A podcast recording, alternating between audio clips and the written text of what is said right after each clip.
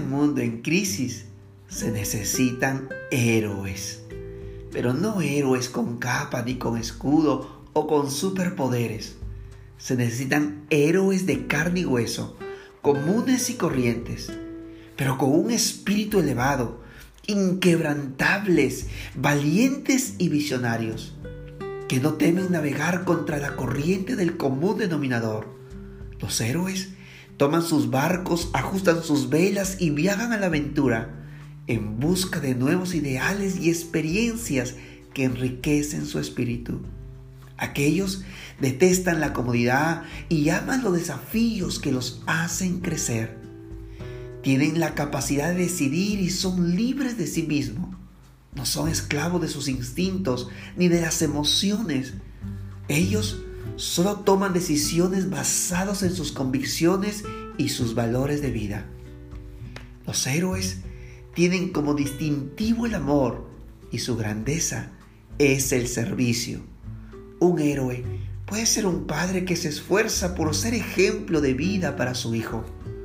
Héroe puede ser un joven que obedece y escucha a su padre como señal de honra.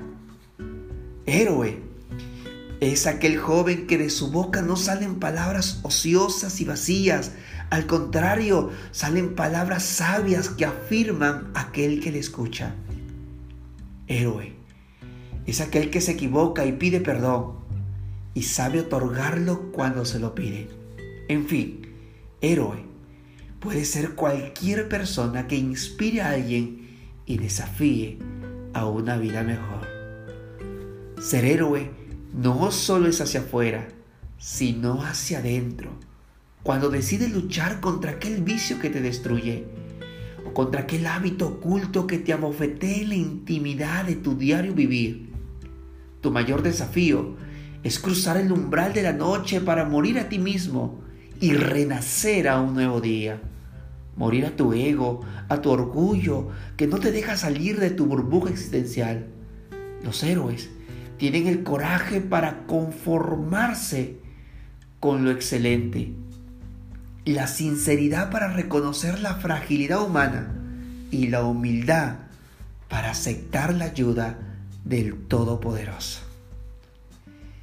Dios te bendiga.